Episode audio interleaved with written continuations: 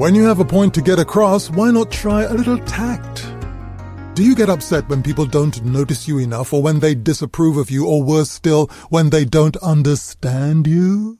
When this happens, we try to force matters to get them to understand our point of view. How's that working for you? May not be such a good idea because when we feel we have to prove ourselves, we often lack tact and become rude and ignorant. This doesn't get the job done at all. Tact and diplomacy are vital tools in getting your point across and making others understand you. Being tactful involves getting the job done while respecting the feelings and responsibilities of others. People are more willing to listen and even compromise when they feel their own position is being considered and if they don't feel that they're going to be a loser. Also, developing a good sense of self-esteem allows you to be free from the trap of always having to prove yourself. When it's crucial to get your point across, try a little tact and diplomacy. Hope you have a successful day.